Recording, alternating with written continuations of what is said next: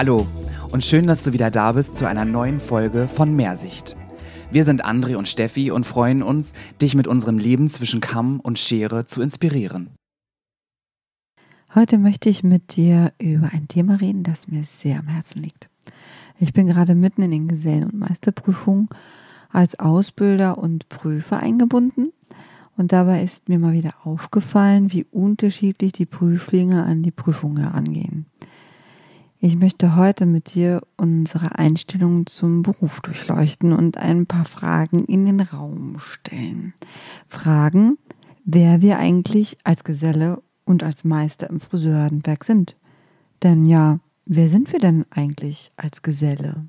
Als Friseur sind wir verantwortlich für den Pflegezustand, unserer Kunden, also der Haare unserer Kunden und äh, wie zufrieden und wie gut sie mit ihrem Heimstyling sind. Denn wir wissen alle, eine Frisur, eine schlechte Frisur vor allen Dingen, ist, sind wie kalte Füße. Ne? Frieren die Füße, friert der ganze Körper. So geht es mit unseren Frisuren auch. Das heißt, ähm, liegen die Haare nicht, dann fühlt man sich insgesamt recht unwohl. Das heißt, du als Friseurgeselle entscheidest, darüber, wie gut zu Hause der Kunde mit seiner Frisur zurechtkommt. Als nächstes äh, kennst du bestimmt die Situation, dass du morgens ins Bad kommst, stehst vor dem Spiegel und schaust äh, in dein Gesicht und denkst, hoppla, was ist da denn gewachsen? Und äh, den ganzen Tag beschäftigen wir uns dann mit diesem kleinen Etwas in unserem Gesicht, das wir spüren und auch wissen, dass es da ist und gehen davon aus, dass die ganze Welt es sieht und, und alle nur dorthin starren. Ja, den ganzen Tag sind wir damit beschäftigt. Und genauso geht es unseren Kunden aber auch mit ihren Haaren. Denn ihr kennt bestimmt die Kunden, die gerade mit den kürzeren Haaren sieht man dann im Straßenbild, wenn sie in eine etwas wichtigere Situation kommen oder kurz ein bisschen Zeit haben, sich mit sich selbst zu beschäftigen, dann fangen sie an, so an ihrem Hinterkopf zu zuppeln.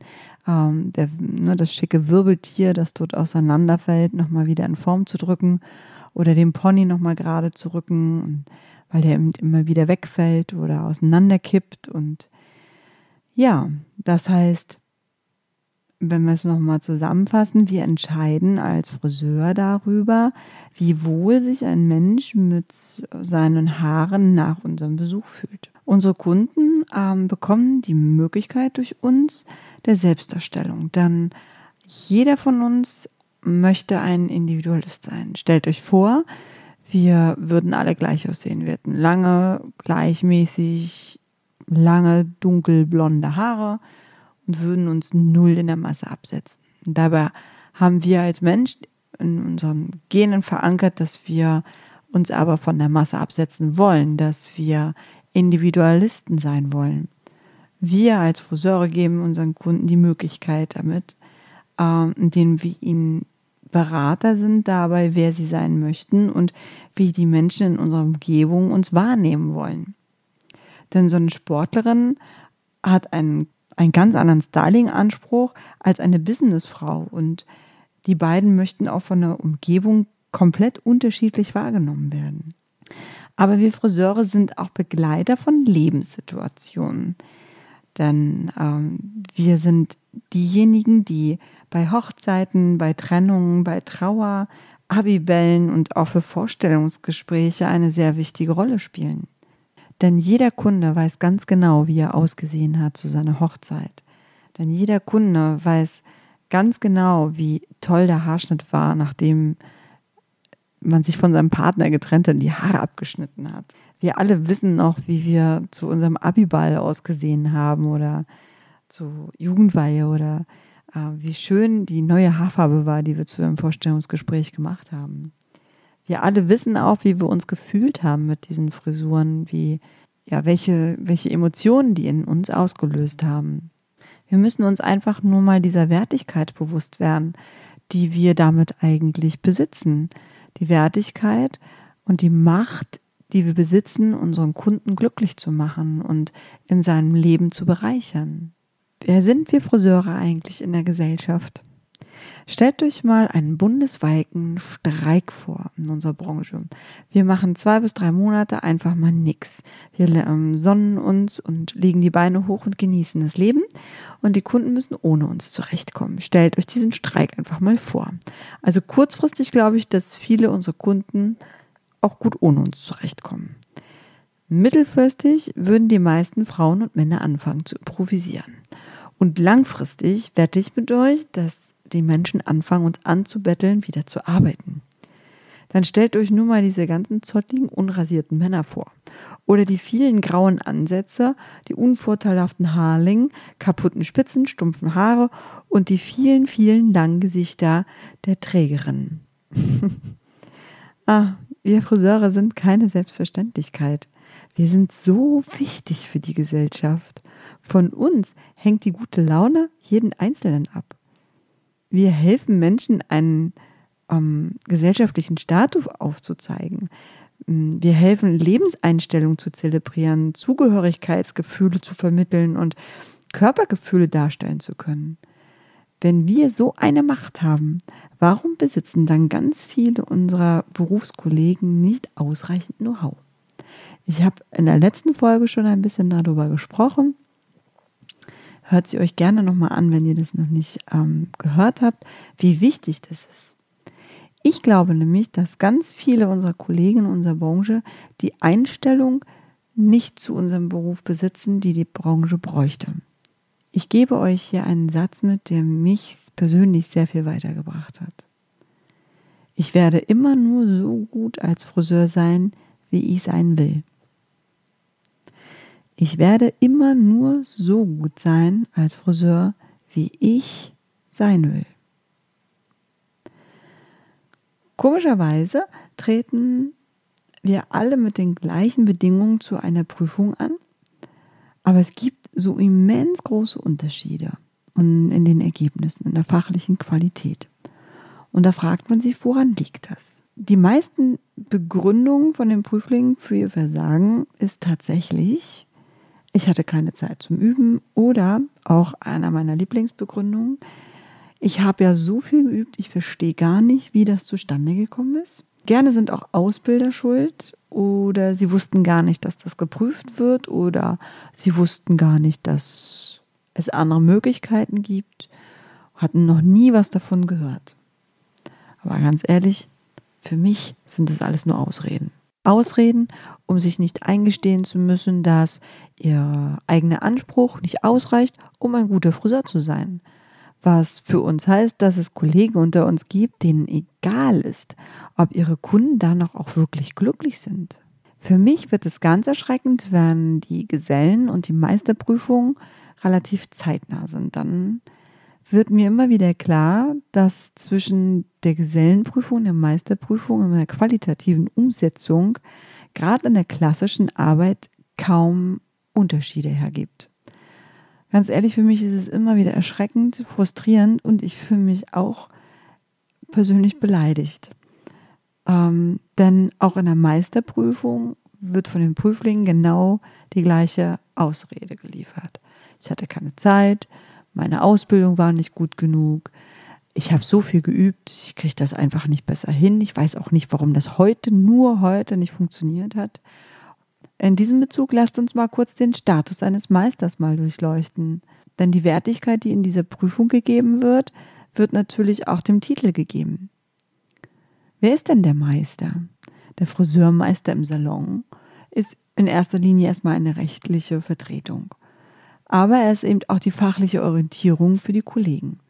Er ist Ausbilder, ist Vorbild, er vermittelt Werte und Know-how und die Kunden erwarten natürlich, dass er eine gewisse Seriosität hat. Im Ort, also in der Stadt, in der Gegend, auch im Land, ist er als selbstständiger Handwerker eine ehrbare Geschäftsperson. Sollte er jedenfalls sein. Rein im Bildungssystem ist der Friseurmeister vergleichbar mit einem Bachelor. Jetzt frage ich doch mal jeden, der vielleicht gerade darüber nachdenkt, Meister zu sein oder Meister zu werden oder vielleicht auch Meister ist, fühlt ihr euch wirklich in der Lage, euch mit einem Bachelor auf eine Stufe zu stellen. Weltweit ist der Meister eine extrem beliebte Fachkraft, da das deutsche System eigentlich sehr gute Fachkräfte hervorbringt. Und der Meister ist weltweit extrem gut angesehen und wird überall mit Kusshand genommen.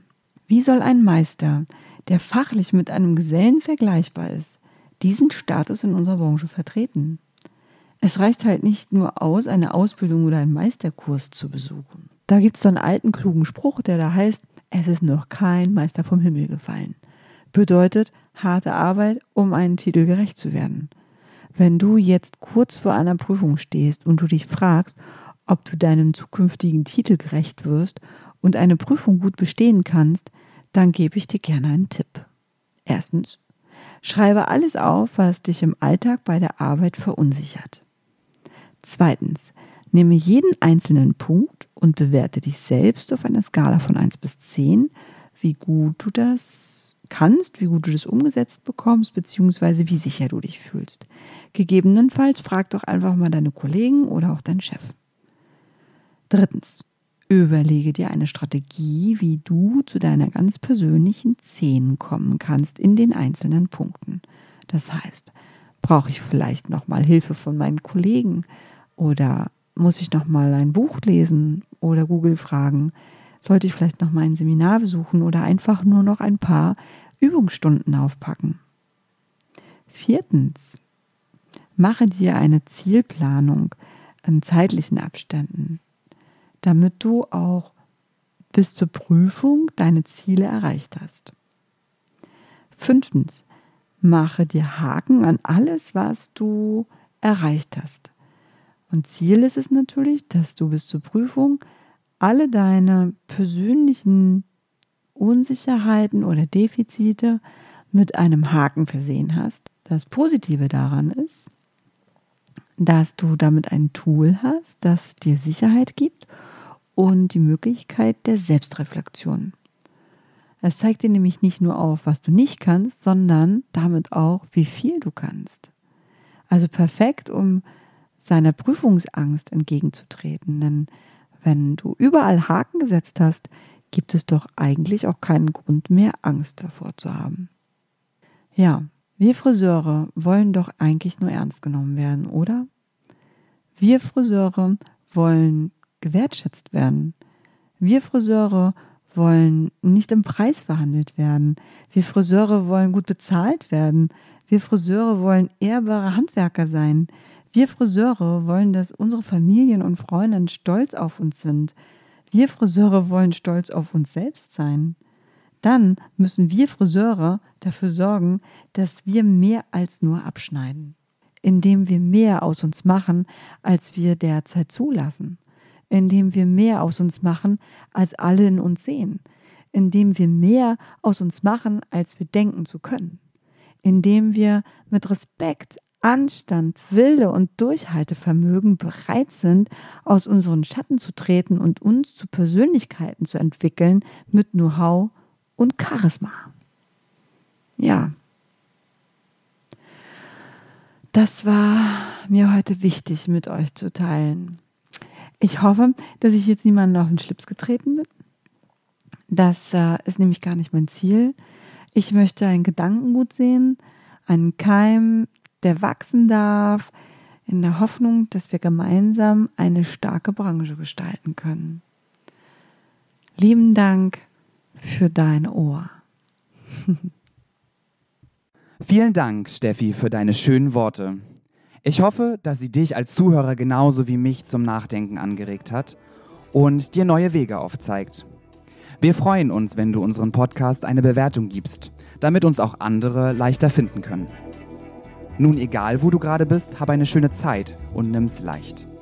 Haare gut, alles gut. Wir sind André und Stefan.